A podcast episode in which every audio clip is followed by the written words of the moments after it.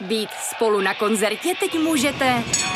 Třeba v tramvaji, na firemní poradě i 1000 metrů nad mořem.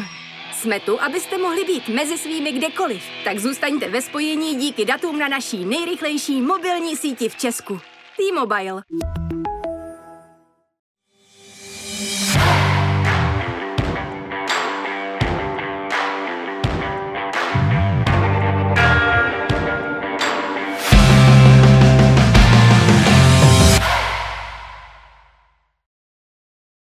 Vítejte u dalšího dílu Přímáku, tentokrát s fotbalovým reportérem a bývalým tiskovým mluvčím Slávie Ondřejem Zlámalem. Ahoj. Ahoj, děkuji za pozvání. V dnešním díle probereme nadcházející kolo Fortuna ligy, probereme taky životnost trenérů v naší nejvyšší soutěži, no a podíváme se taky i na přestupy. Teď už se ale jdeme podívat na působení českých klubů v evropských pohárech.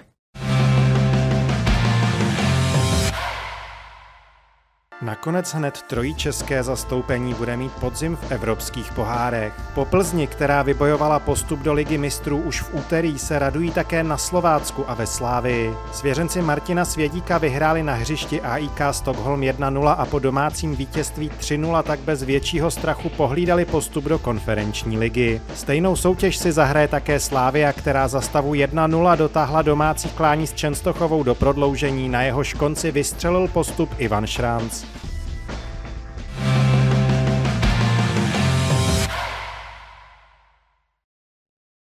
Za celý Sport.cz bych chtěl v první řadě pogratulovat všem 3 českým klubům, které postoupily do evropských pohárů. Tak Ondřej, prvním, který si zajistil podzimní účast v pohárech a hned v Lize mistrů, tak to je Viktoria Plzeň. Ovšem ten včerejší los byl poměrně pikantní. Spoustu fanoušků chtělo tu nejtěžší skupinu, ale zase hodně fanoušků chtělo slabší, aby Plzeň mohla postoupit. Nakonec je to tedy Bayern, Barcelona a Inter Milan. Tak Ondřej, kolik bodů tipuješ pro Plzeň? Může vůbec nějaký bod získat? Já tipuju 12 bodů. Budou prostě.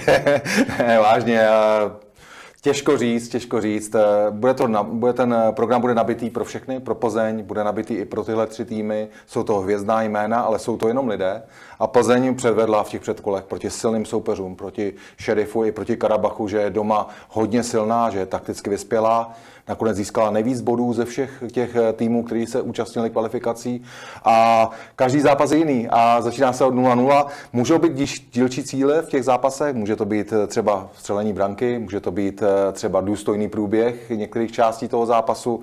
Uvidíme, ale těžko říct. Samozřejmě nejvíc na tom je ještě složité to, že ta skupina je tak vyrovnaná. Barcelona, Bayern, Inter, oni budou bojovat o ty 2 postupová místa. Nikdo si nebude moct dovolit podcenit Plzeň, ztratit bod třeba, jako že by přijeli, že už mají zajištěný postup a postavili třeba náhradníky nebo si něco zkoušeli. Ale nechci to podceňovat. Já si myslím, že říkat, že Plzeň dostane všude nářez a že to bude ztracené od první minuty, to určitě nebude.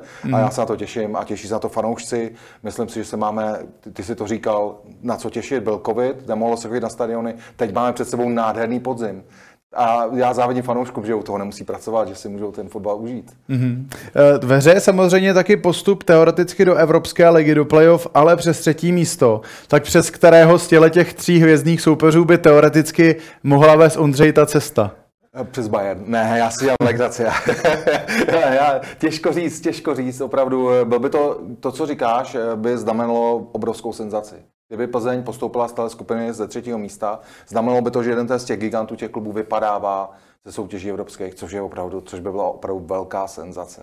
Já si to netroufám říct, kdo z nich bude mít tu nejslabší formu. Sami víme, Bayernu se může bát každý tým.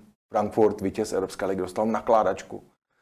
Tam proti Bayernu nejde nikdo v klidu. To možná stejné úkoly, jako jim Plzeň bude mít třeba Inter Milan. Tím, že Bayern je prostě, to jsou jedna hvězda za druhou. Budou to mít těžké, jako co se týká toho postupu, ale já věřím, že oni doma na tom domácím stadionu, jak hrají kompaktně, týmově, tím, čím přehráli Karabach, tím, čím přehráli Sheriff, že s tím mohou být nebezpeční každému. Každopádně se můžeme těšit opravdu na hvězdné zápasy, v podstatě každých 14 dní. Už všichni asi celý týden budeme říkat, a v úterý nebo ve středu už hraje Plzeň s Barcelonou. Ondřej, kdo třeba podle tebe z plzeňského kádru, tak by si mohl tou účastí v Lize mistrů třeba říct o nějaký zahraniční angažmá? Já řeknu první jméno, to je Michal Bílek. Já prostě obdivuju jeho práci. On musí cítit velké zadostiučinění. On po tom postupu do Ligy mistrů na tiskové konferenci trochu otevřel své nitro. Poprvé možná takhle veřejně před novináři. Já ho znám už z mistrovství Evropy v roce 2012, kdy jsem ho poznal u reprezentace, kde byl úspěšný, dovedl reprezentaci do čtvrtfinále. On říkal, že vlastně zvažoval, že skončí s kariérou. To byl strašně zvláštní moment, takový opravdu emotivní moment, kdy on jako připustil, že už nechtěl pokračovat. A podívejte se, kam dovedl. On si svojí cestou nedá na ten mediální tlak, ať si lidi říkají, co chtějí. On strašně umí ubránit ten tým před tím mediálním tlakem. On nikdy nekritizuje hráče veřejně do médií. On jim to řekne sám někde v kabině. To, co má zůstat v kabině, tak u něj zůstává a ti hráči za ním jdou. Takže jestli někdo má možnost si bojovat dobré angažmá, tak je to možná Michal Bílek. A z hráčů přeci jenom kdybych měl někoho říct. Můžeme to samozřejmě můžeme říct. Třeba jaký velký progres udělal Tomáš Horý. Ten dělal spoustu útočných faulů, byl takový nemotorný a najednou podívejte se, v jakých zápasech dokáže tvořit hru, podržet balón, jak dokáže nahrát na góly. Mně se líbil Moscuera teď v tom posledním zápase proti Karabachu, to byl fantastický výkon, to vybojoval tam 6 druhů, ale navíc on se dokázal vracet, on vlastně odehrál ten zápas úplně v obranné linii, brousil tam lineu, pak vymyslel tu geniální přihrávku. Jan Klement, já jsem ho musím říct vnitřně, jsem si nemyslel, že je tak vynikající fotbalista, že tohle dokáže. Mimo jiné, on mi říkal v tom rozhovoru, já jsem se ho ptal, jestli to zakončení udělal tak, že to bylo nejjednodušší, jestli to vymyslel ten první dotek, on mi na to řekl, že on nemohl dělat jiného, protože byl zraněný a ten druhý dotek by si nemohl dovolit, což je tedy fantastický příběh. Posledním dotykem před zraněním, odchodem ze hřiště poslat svůj tým do Ligy mistrů. Jindřich Staněk, ten je ve fantastické formě, ale my jsme se o tom už bavili tady v zákulisí, že on v cizině byl, kdo ví, jestli se mu chce. To z něj je teď spokojený, našel tu správnou formu. Má tam na něj zřejmě velmi dobrý pozitivní vliv Matuš Kozáči. Ten je možná za tou jeho formou, to bychom se museli zeptat právě jeho. Pavel Bucha, nenápadná taková ta černá práce ve všech těch zápasech. No a pak je tam Lukáš Kalvach, no, když se vyjmenoval skoro celou 11. A když se ukáží, když se jim podaří odehrát některé ty zápasy, Lukáš Kalvach, to je špílmacher, takový nenápadný hráč, ale dovede tam to těžiště hry měnit. No a teď samozřejmě ten Michal Bílek s těmi hráči velice dobře pracuje. On v obou dvou těch utkáních udělal takový přesný řez do toho zápasu. Perfektně zasáhl. Obě ty střídání proti Šerifu úplně změnila chod hry. Já sedím nahoře, sleduju, jakoby, jak se to vyvíjí. A sám jsem o tom pochyboval. Když odcházel třeba Sýkora ze hřiště, říkal jsem si, přeci nestřídá Sýkoru. Takový dobrý hráč. A podívejte se, co on udělal. Dal tam Klementa. Takže jo, jestli opravdu někoho mám jmenovat, tak třeba možná Michal Bílek, ale uvidíme, Liga mistrů dokáže vytvořit velké příběhy. S tím určitě souhlasíme. Další tým, který vybojoval postup, tak je Slovácko. Možná překvapivě v celkovém součtu 4-0. Včera dokázali s AIK Stockholm vyhrát 1-0. Tak co myslíš, že takovému klubu přinese účast v evropských pohárech? Přeci jenom je to, jak už jsme zmiňovali minule, stadion mezi vinicemi. Opravdu taková ta moravská nátura a najednou evropský poháry. Ty to taky znáš, ty tam všichni tím fotbalem žijí. Ten region bude žít tou soutěží, ty čekáme na ty soupeře, ty teďka ještě nevíme, ale přinese jim to mezinárodní konfrontaci. Martin Svědík, taky trenér, který musíme ho zmínit. On mluvil o tom, že ho mrzelo, já si vzpomínám po jednom ligovém zápase, že chce hrát v Evropě, že ho mrzelo to, jak vypadli s Povdivem, toho soupeře úplně přehráli, nedali mu branku, vypadli na penalty. Za rok to poučení, podívejte se, jakým způsobem to zvládli, zasloužili se to, jakým způsobem zvládli finále, poslali Spartu tou výjebkou na Stavanger a sami si vytvořili tuhle možnost díky tomu vítězství v finále.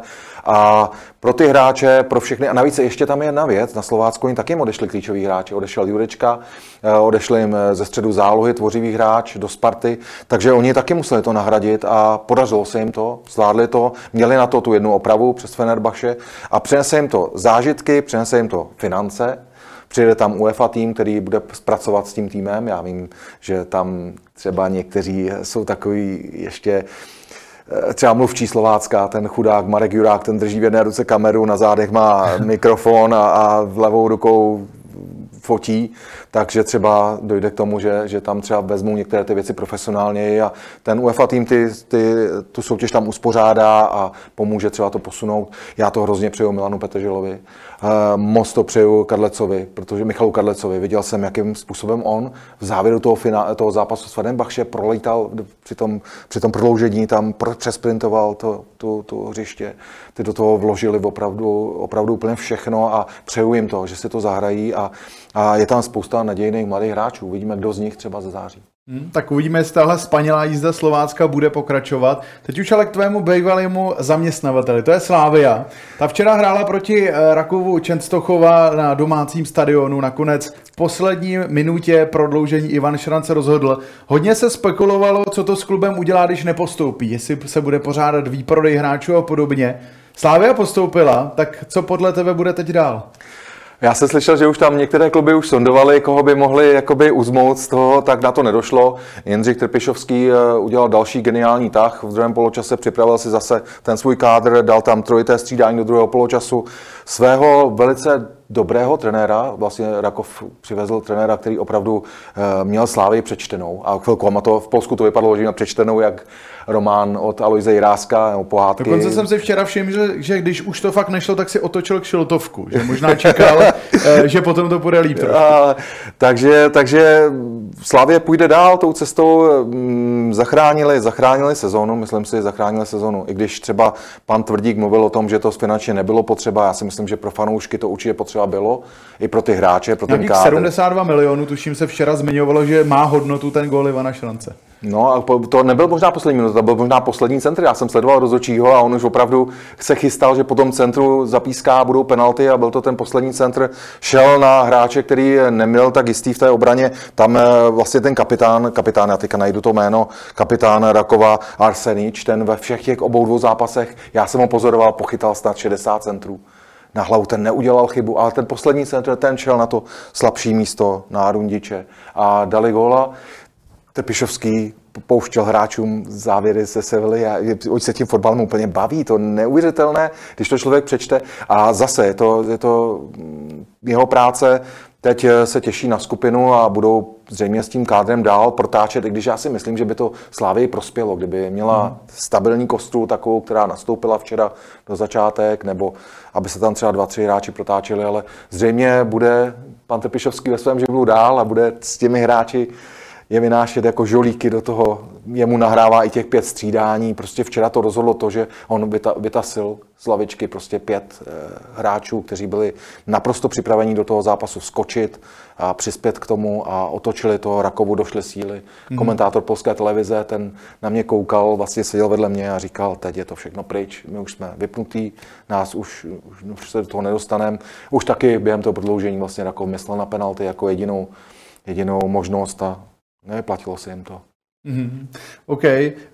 Ještě úplně poslední otázka v krátkosti k tomuhle tématu. Slávie hodně slavila, ale přece jenom měla by takhle slavit postup do konferenční ligy, protože přece jenom je to evropská soutěž, která tady nedávno ani nebyla. Je to taková až třetí vlastně nejlepší evropská soutěž. Víte, co oni slavili ten úspěch v tom dvojzápase. Oni ten zápas byl krásný pro diváka, pro všechny musel být nádherný. To napětí během celých těch 90 minut, pak to prodloužení, šance Rakova, které byly obrovský. Tam ten náhradník s číslem 17 Mateusz Dobiak, ten netrefil prázdnou bránu. A třeba to bylo jenom kvůli té intenzitě zápasu, protože vlastně se tam pořád hrálo, pořád tam lítali balony z autu, podavači tam odvedli skvělý výkon a třeba tu prázdnou bránu trefí 10x z 10, ale ty tíze toho zápasu ne. A já si myslím, že prostě musíte to oslavit. Ta výhybka byla jinde. Slávie nezvládla zápas domácí s Plzní, nezvládla na stavbu, tam se dostala vlastně do téhleté cesty a tady už slaví ten dílčí úspěch. Překonala opravdu silného soupeře. Ten včerejší zápas proti tomu nejlepšímu polskému současnosti týmu by slušel třeba vyřazovací části konferenční ligy, nebo v té skupině, ale je to škoda, že vlastně se ty dva týmy na sebe narazily teď a to oslavili a to já se jim nedivím, že teda spadl jim zřejmě velký kámen ze srdce. Nikdo z těch hráčů určitě nechtěl hrát jenom Českou ligu, protože to, tyhle ty evropské zápasy to tomu patří a byli rádi, že se to povedlo navíc takovým způsobem. Když tam byl takový rámus, že normálně mě zatrnuli v bubínkách, normálně já jsem nemohl, zatřásl se mi počítač a tam byl takový rambál, to muselo být slyšet po celé Praze. To by mě zajímalo, jestli jsou nějaké zvukometry, kam až bylo slyšet, možná až za Prahu. Když teda Schranz to tam poslal. Tak to ti úplně nepovím, Ondřej. Každopádně to je, co se týče vystoupení českých klubů v evropských pohárech a vy určitě nikam neodcházejte, protože v dalším průběhu přímáku si probereme následující páté kolo české nejvyšší fotbalové soutěže.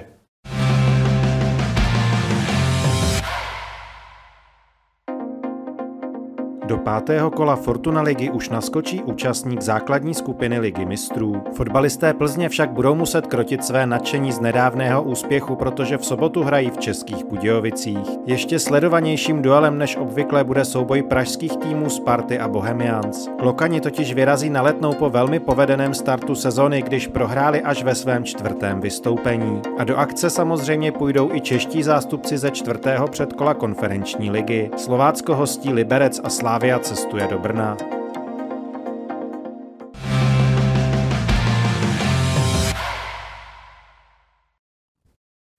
Za sebou zatím máme v nejvyšší soutěži 4 kola, tak koho třeba budeš sledovat v tom následujícím a kdo z hráčů tě zaujal zatím v těch odehraných zápasech? To mě teda, já budu sledovat ty pohárový zástupce, protože to vlastně mám součástí mé práce a jsem opravdu zvědavý na to, jak to zvládnu po takhle těžkých zápasech.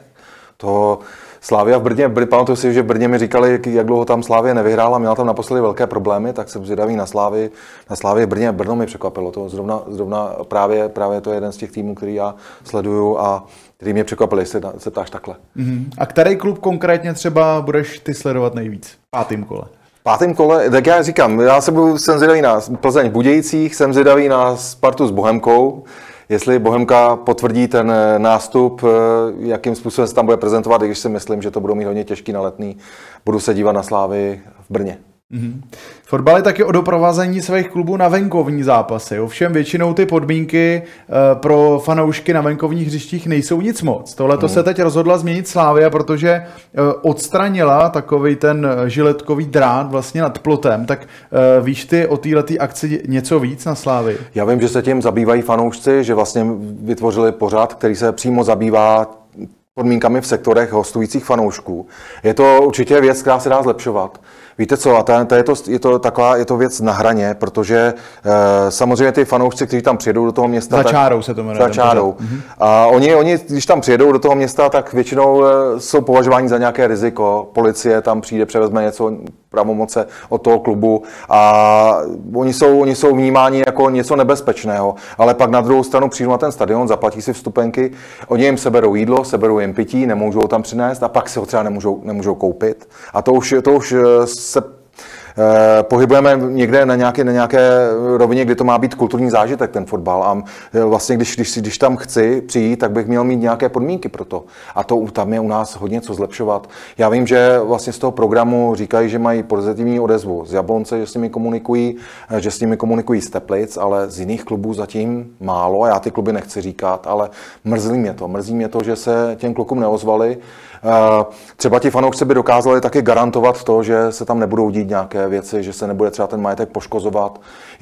Jestli můžu jednu osobní vzpomínku, já jsem přišel vlastně do sektoru Fiorentiny, když jsem pracoval ve Slávii, a tam byly toalety, kde nebyly záchody vůbec, byly tam vlastně mříže, všechno zadělané, bylo tam plexisklo a já si říkal, to je prostě prostředí jak vězení.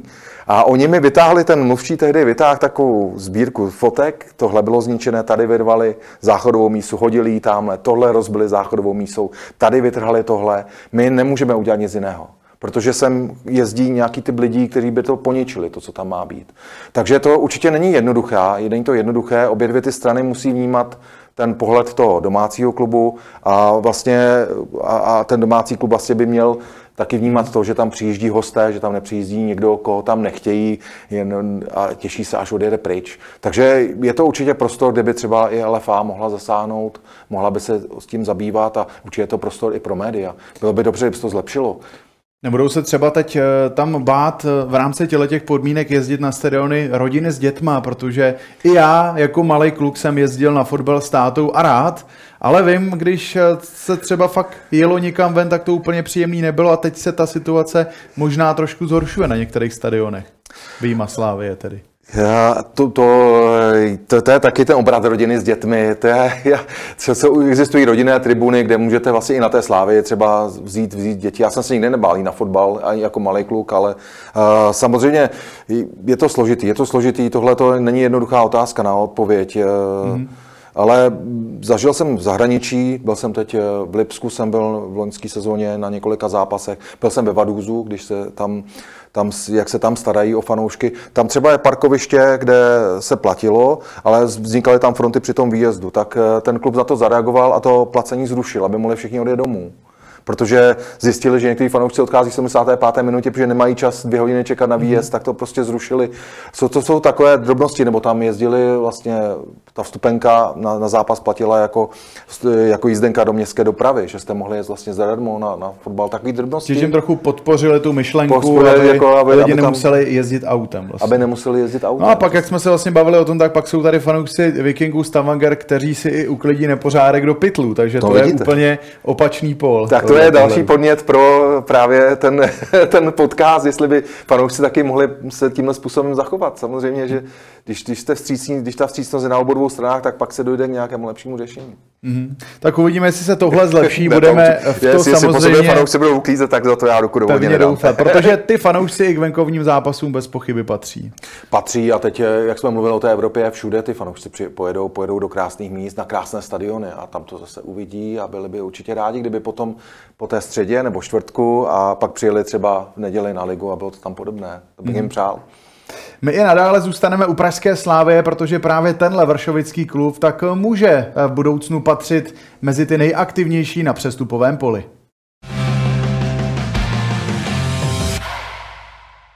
S úspěchem předních českých klubů v závěrečných předkolech evropských pohárů vyvstává otázka, zda ještě budou chtít získat posily pro základní skupiny. V rámci ligy se stále čeká, zda změní angažmá Adam Vlkanova a rušno by mělo být také kolem Michala Ševčíka. Nezbývá však už příliš mnoho času. Přestupové okno v české nejvyšší soutěži sice trvá až do 8. září, pro Plzeň, Slávy a Slovácko však je směrodatná spíše půlnoc ze 2. na 3. září, kdy se uzavírají soupisky evropských pohárů.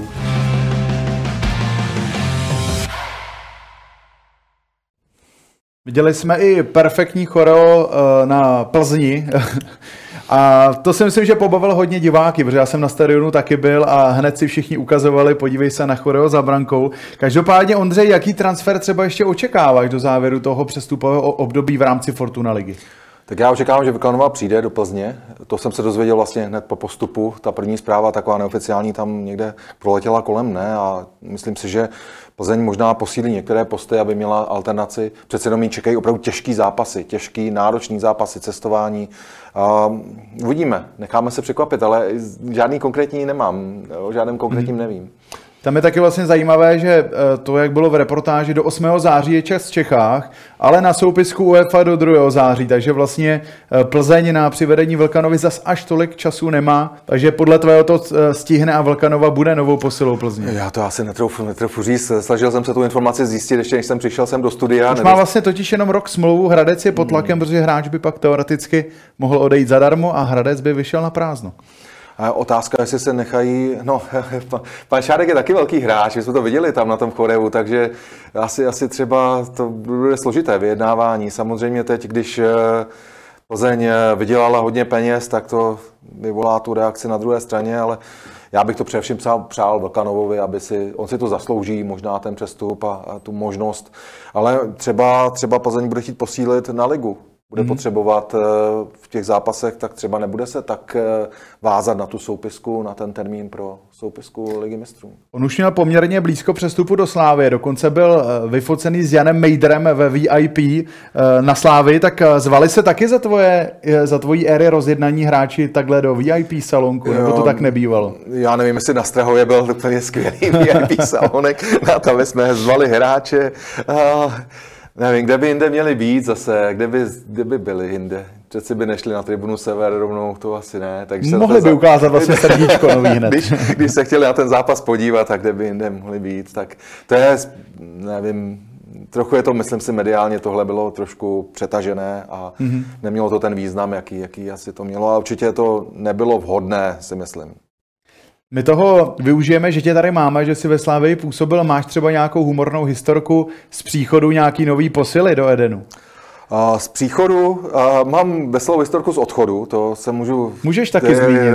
Když Michael Tavares, byli jsme na soustředění v Dubaji, tak odjížděl do Hamburku a odjel na hřiště, celý udělal rozloučení s námi, tam jsme natočili takové krátké video, odjel pryč, těšil se do Hamburku a najednou prostě, my jsme se s tím rozloučili, najednou prostě vletěl do toho hotelu, tam svítil taxik ještě s nějakou blikačkou a že nemá pas, že si ho zapomněl. My jsme museli odevzdat vlastně na recepci a teďka, jak byl v tom stresu, aby stihl to letadlo, protože tam letělo jedno letadlo za týden, tak jsme skočili do takového vozíku, jeli jsme pouští a on hledal ten svůj pas mezi těmi ostatními a ty ostatními takhle házel do toho vozíku a ten řidič prostě jel rychle a já jsem takhle chytal všechny ty pasy těch hráčů, trenérů. On našel ten jeden, hodil mi takhle tu krabici na to, řekl mi bye, skočil taxíku a letěl na letiště. Já jsem takhle držel po jízdě, 20-minutové jízdě pouští jsem takhle držel celou Slávii, pasy na klíně, dovedete si to představit.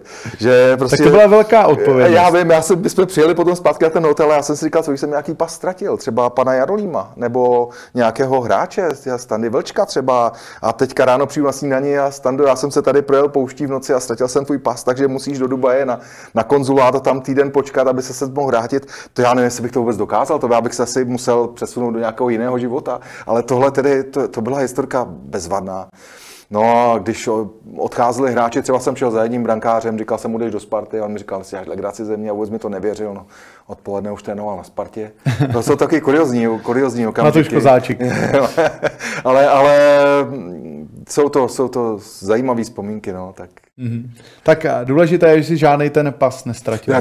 To bych tady nebyl teďka. To bych tady nebyl. To bych tady určitě nebyl.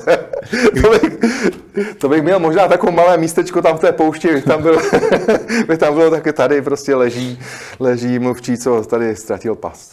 OK, tak moc si děkujeme za tuhletu historku. Kdo by se třeba tobě konkrétně líbil ve Slávii ještě? Hráčů je tam sice dost, ale kdyby si mohl vybrat nějakou posilu, kdo by to byl?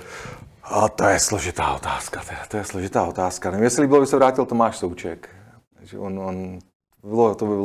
To by určitě všichni přivítali, to je taková klidná síla, já jsem s ním několikrát natáčel rozhovory a vždycky jsem velice rád, když se s ním můžu popovídat. Ale nechám to na Jindřichu Trpišovskému, on ví, co dělá. On tím žije, tím fotbalem a určitě to ví mnohem lépe než já a ten určitě má vyhlídnuté posily správné. A co třeba Michal Ševčík z Brna, když bychom zmínili? Já právě nevím, jestli jak to tam teď ve Slávii mají tam hodně velkou konkurenci, jestli by ji chtěli na tomhle postu zrovna ještě zvyšovat, těžko říct. Navíc by tam měli už dva Ševčíky potom. Tak měli by dva Ševčíky, takže byly dva Juráskové, dva Ševčíkové, to si myslím, že v těch mezinárodních serverech by vidělo velký problém, by to udělalo. Jaký typ třeba podle tebe Slávy chybí momentálně? To je taky zajímavá otázka. Já si myslím, že by potřebovali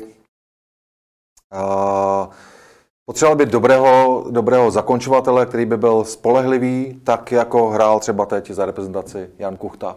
Mm-hmm. A nevím, jestli chybí ten typ, třeba Standa Tecl se dostane do té formy, jako ukázal s Pardubicemi a třeba se jim stane.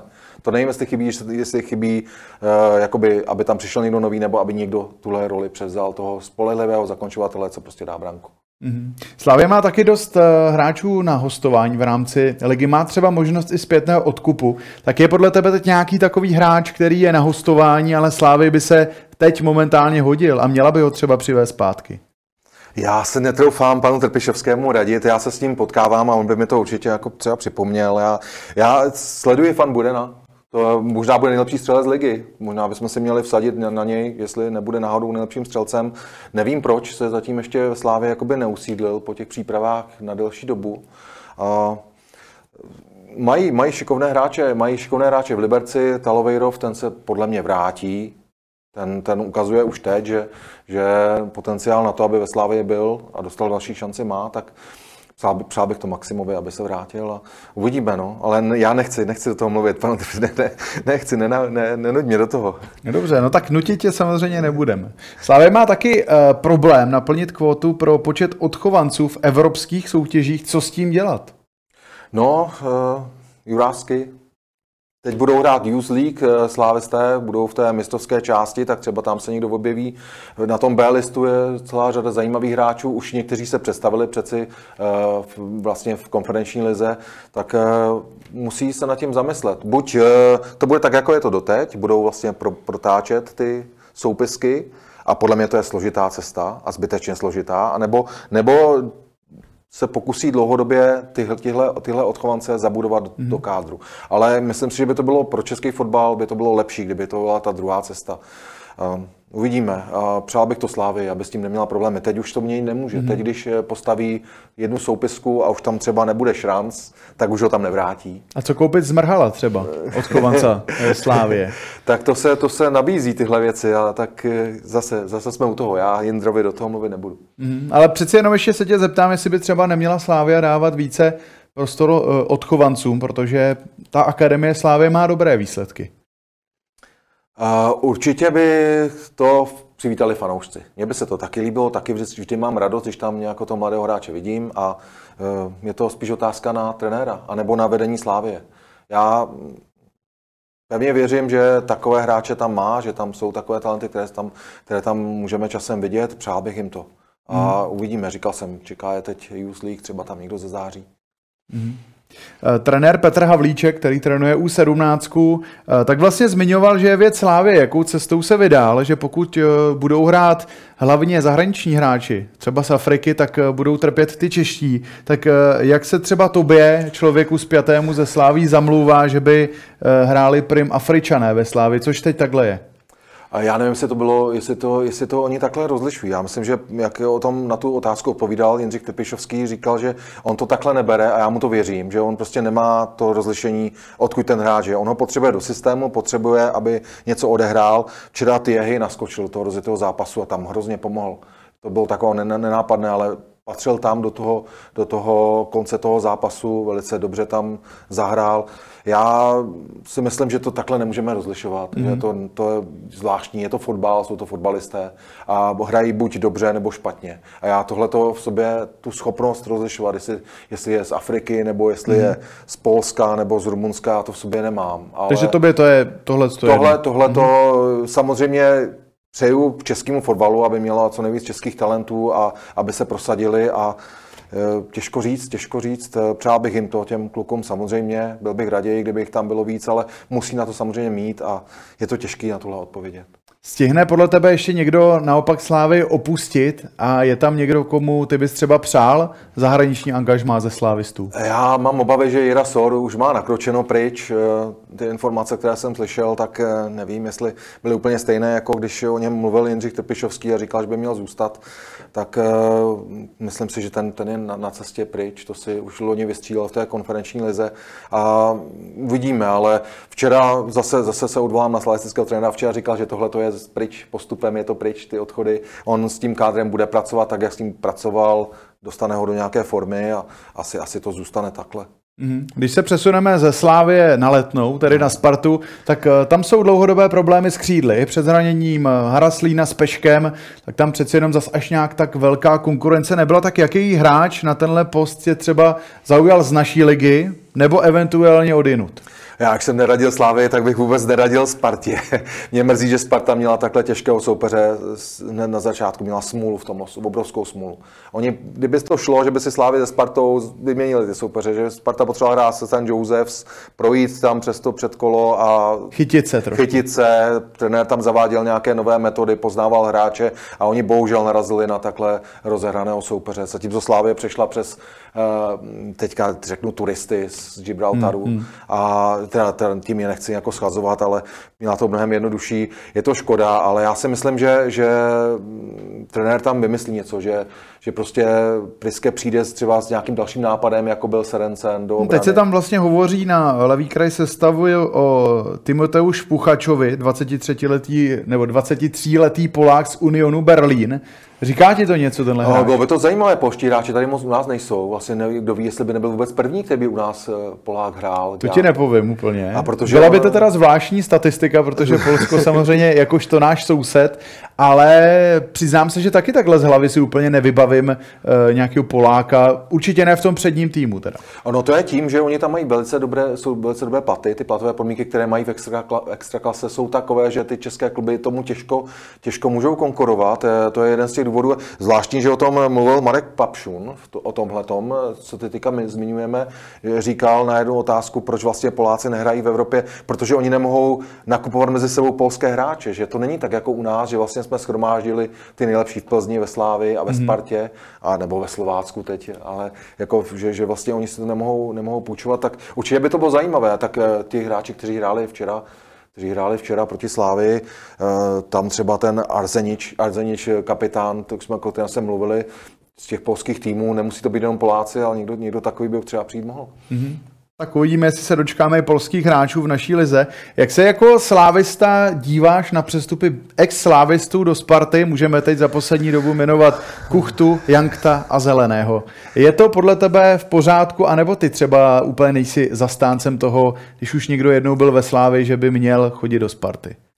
A víte co, tou legendou toho klubu, ať už Slávie, nebo Sparty, nebo Barcelony, se nestanete tím, že začnete říkat, že jste velký slávista, že vám buší srdce pro Slávii. Tou legendou se stanete tím, že dáte takové góly, jako dal včera Schranz, že tam odvedete výkony, jako udělal Tomáš Souček. A já jsem kdysi mluvil s mladými hráči ve Slávii, říkal jsem jim, nechte tu vaší práci, ty vaše výkony mluvit za sebe. Ne, ty mediální výroky o tom, že nikdy nepůjdu hrát tam a tam, jsou zbytečné. Ty fanoušci si to vždycky budou pamatovat a vždycky vás to doběhne. Nikdy nevíte, zraníte se, Slávě vás tít nebude, protože tam bude mít někoho jiného. Já nevím, u těchto těch tří případů já si třeba vůbec nemyslím, že by to mělo vyvolat nějakou nenávist v tom táboře slávistů vůči nim. A to myslím i u Jana Kuchty, protože on ve Slávii hrál, odvedl ty služby, něco mu tam třeba nesedlo, měl nějaké rozhodnutí a rozhodl se jít do Sparty. Samozřejmě se mi to nemusí líbit, jako fanouškovi by se mi to nelíbilo, můžu na to mít svůj názor, ale zase na druhou stranu je to práce těch hráčů a jestli my, třeba i my novináři, kdybychom dostali nabídku z jiné redakce, něco by nás tam přilákalo nějací kolegové, tak bychom třeba taky to vzali. Ale já bych do Sparty nešel, Sparta by mě nikdy nechtěla, tam to je jasně daný, u spousty jiných lidí je to taky tak, je to na celý život, ale u těch fotbalistů, kteří se nespojili úplně tou pupeční šňůrou s tím klubem, tak nemyslím, že by to mělo vadit. Mrzí mi to, myslím si, že to derby bude vyhrocené, že se to zase zvrhne do těch soubojů, že to nebude o fotbale, že se do toho bude, v těch soubojů se ztratí zase rozhodčí a že to bude o tom si vylít tu takovou tu negativitu a je to škoda podle mě. Je to škoda. Je to sport, jak se říká, v závěru dnešního přímáku ještě probereme už zmiňované téma a to je životnost trenérů v naší nejvyšší fotbalové soutěži.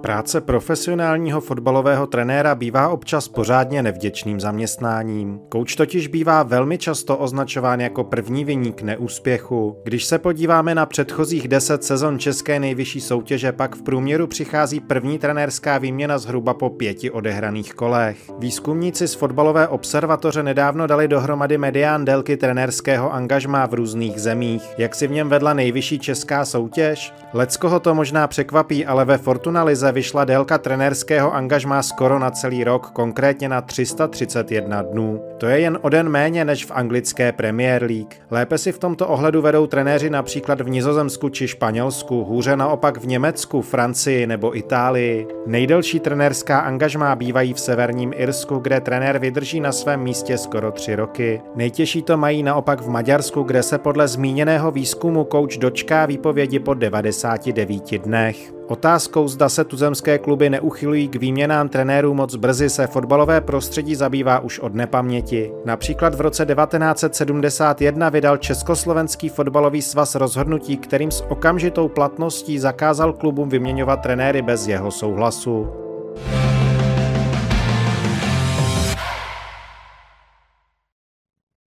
Jak jsme viděli v reportáži, Ondřej, tak v roce 1971, tak svaz vlastně zakázal měnit trenéry bez jejich souhlasu, tak dokážeš si představit, že by dnes přišel podobný zákaz třeba? Že by Petr Fousek.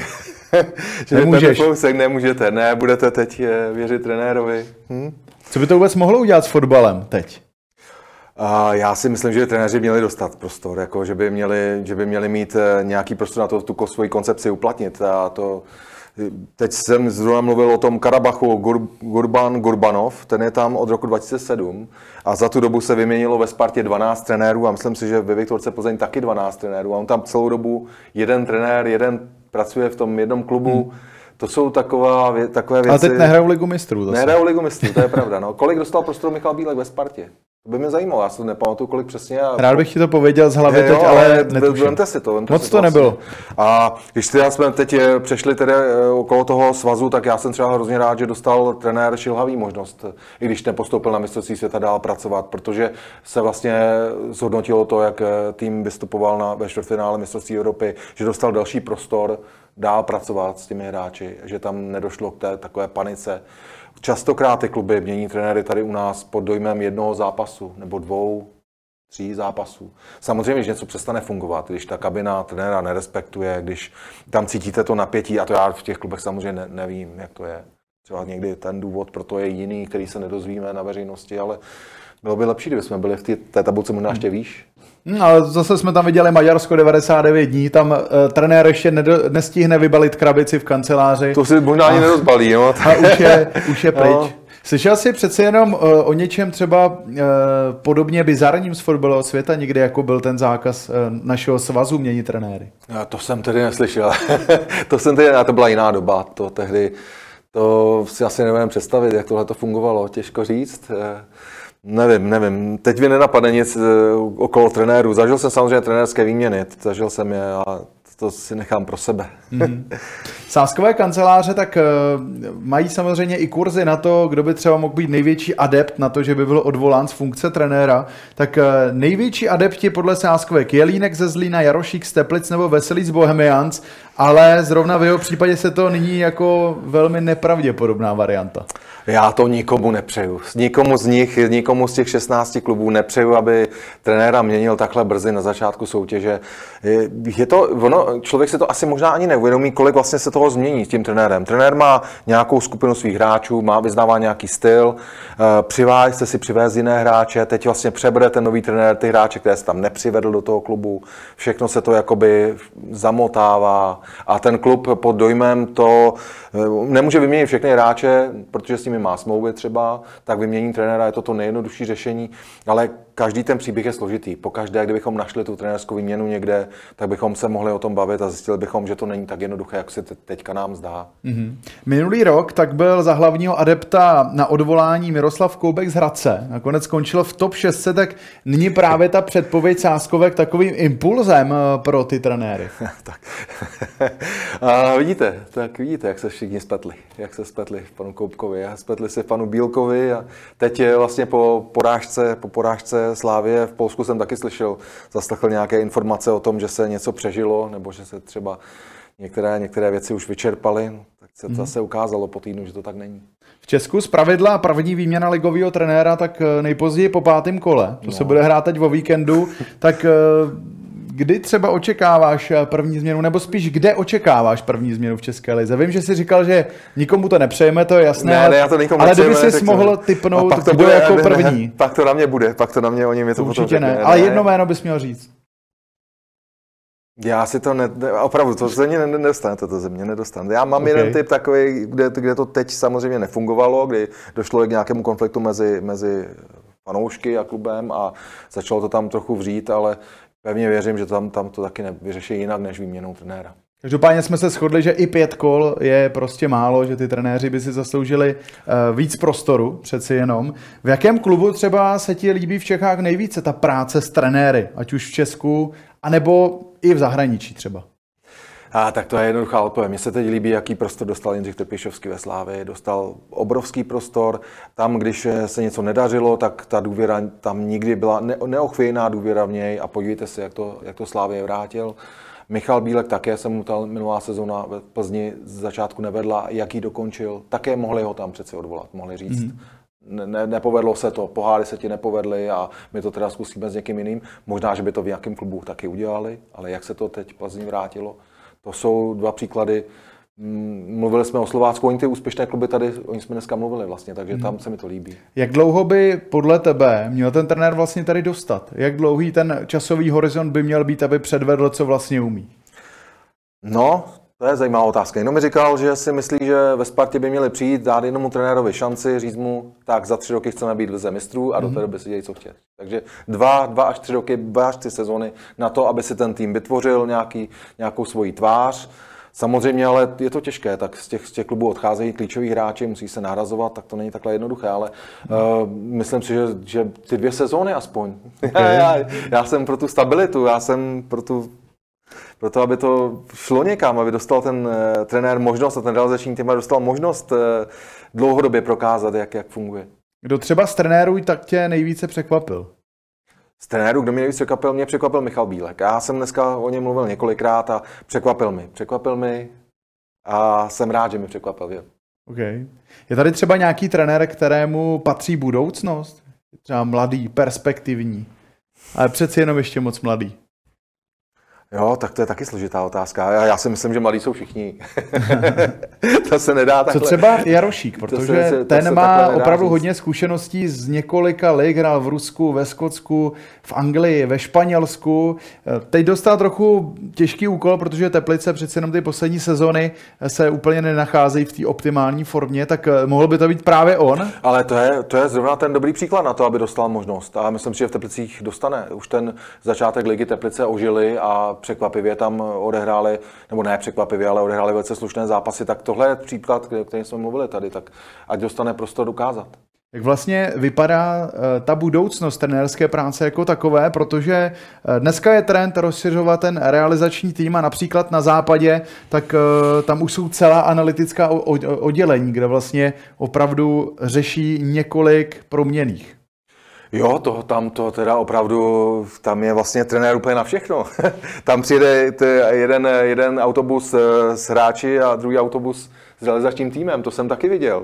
Jo, jsou ty moderní trendy a asi se to vyplatí mít třeba 3-4 video analytiky, kteří dokáží najít ty správné věci, připravit ten tým.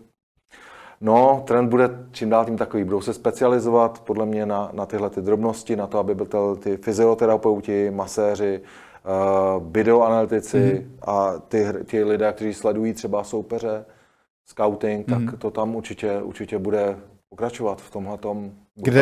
Kde třeba v Česku se tomu nejvíc blíží, protože nedávno, možná i včera jsem dělal rozhovor s Jakubem Janktem ze Sparty, kde on vlastně zmiňoval, že už před zápasem je jasně ráno, kolik ten hráč maximálně může odehrát minut, aby se nemohl zranit a podobně, tak je to podle tebe právě Sparta, anebo prostě budeš jmenovat ty klasické 3 největší týmy? Já myslím, že ve Slávii je ten rozsáhlý realizační tým a taky se jim to vyplácí a ve Spartě taky mají hodně rozsáhlý realizační tým a tohle to je zajímavá věc. To určitě, někdy by někdo řekl, když půjdu hrát, tak by mi řekli tak 5 minut. Maximálně 5 minut, jinak se můžeš zranit. Já doufám, že tohle u nás v Blatech či Čínice nezavedeme, protože mě by řekli 5 minut. Takže, možná, že ani ne. Možná, že by mi řekli jenom rozcvičku. A nebo, že tam vůbec nemáš chodit. Že tam vůbec, že se nemám radši ani převlíkat. Okay. Ale samozřejmě je to cesta do budoucnosti, a ten fotbal se nezastaví v tomhletom. Ondřej, já tady mám už los konferenční ligy, protože ten probíhal současně s natáčením našeho pořadu. Tak pojďme nejdříve probrat Slovácko, protože to dostalo opravdu hodně těžkou skupinu, protože bude hrát proti Kolínu, Nice a Partizánu. Tak co říkáš na tuhletu skupinu? Parádní zápasy. A bude mít Slovácko vůbec možnost postoupit s takhle silnými soupeři? Parádní zápasy pro fanoušky, krásný zápasy na Slovácko, ten region tím bude žít, přijedou tam fanoušci z těchto týmů a bude to mít krásný zápasy. Mají v domácím prostředí určitě sílu na to, aby potrápili všechny 3 ty soupeře Uvidíme. Kdo bude favorit skupiny? Kolín, Nis nebo Partizán? Slovácko tam logicky to je taková plzeňská, to je taková plzeňská skupina, akorát vlastně v konferenční lize. No. Těžko říct, Kolín bude favoritem asi, no, ale Nis taky to jsou, no, všechno. A kolik bodů Slovácko udělá v téhle skupině? Já myslím, že doma uhrají body. Uhrají, budou hrát. Nepřijdou o tu možnost bojovat o postup hned, budou hrát doma. Věřím jim. Mm-hmm. Takže 6, 7, 9 bodů. Ty mě pořád nutíš něco typovat, tak 9 bodů. Ty tak pořád kroužíš vždycky. No, protože já tam potom jedu a nechci. Je to jasný. Takže udělej prostě body Slovácko na domácí půdě. Nedostal slivovičku a to by bylo špatný. Tak ty tady mám, Ondřej, taky skupinu Slávy a ta si myslím, že je přijatelnější. Ta by se spíš hodila Slovácku. Je tam Kluž, ta je poměrně silná. Nostalgie. Slávě přes ní přestoupila postoupila do Ligy mistrů. Určitě tam vytáhnou ty záznamy z té doby. Budou mít na co vzpomínat, to je tedy soupeř, který se zase tak jako v kruhu vrací do Edenu. Pak je tam turecký Sivaspor. No, to bude složité. A pak tam máme tým Balkány, kosovský klub. Přiznám se, úplně neznám. Poprvé v historii ve skupině kosovský klub, no. Tak bude teda tenhle ten klub hrát třeba takovou tu roli otloukánka skupiny? Já upřímně řečeno, já jsem sledoval tyhle všechna ta předkola a tam to jméno je strašně zavádějící. Já nevím, jaké mají fotbalisty, když se dostali do té skupiny, tak určitě to bude dobrý tým. To určitě nejsou tam náhodou, to nejde. Tam přes ty 3 předkola neprošel nikdo náhodou. A s Kosovem jsme hráli, z reprezentací víme, jak umějí hrát, ale to tedy, no, a pro fanoušky výjezdy, to je tedy skupina, no. A teď přichází tvé oblíbená část, kolik bodů Slavia získá v téhle skupině a bude favoritem. Slavia bude v téhle skupině určitě favoritem. Kluž vyřadila při tom posledním setkání a bude určitě, já teď nechci říct něco, ale to finále se hraje. Moc dobře víme, kde se finále hraje téhle konferenční soutěže. Já jsem dnes mluvil s Vladimírem Šmicrem a ten taky se těší, že by to mohlo vyjít, tak nebudem to vyslovovat, ale musíme přát tomu, aby se to splnilo a Slavie a došla co nejdál té možnosti hrát v domácím prostředí takhle krásný zápas. Tak my jsme samozřejmě rádi, že všechny české týmy to zvládly a že bude na co koukat v rámci podzimu. Ondřej, já bych ti chtěl moc poděkovat, že jsi byl součástí našeho dnešního pořadu Přímák. Díky. Děkuju za pozvání, bylo to bezvadný. My taky děkujeme. Vám, divákům, bych chtěl připomenout, že dnešní pořad můžete též poslouchat třeba ve formě podcastu. No a my se na vás budeme těšit zase s dalším dílem Přímáku hned po odehraném kole Fortuna ligy, a to v pondělí. Vy se zatím mějte krásně a zase nikdy na viděnou. Nashledanou.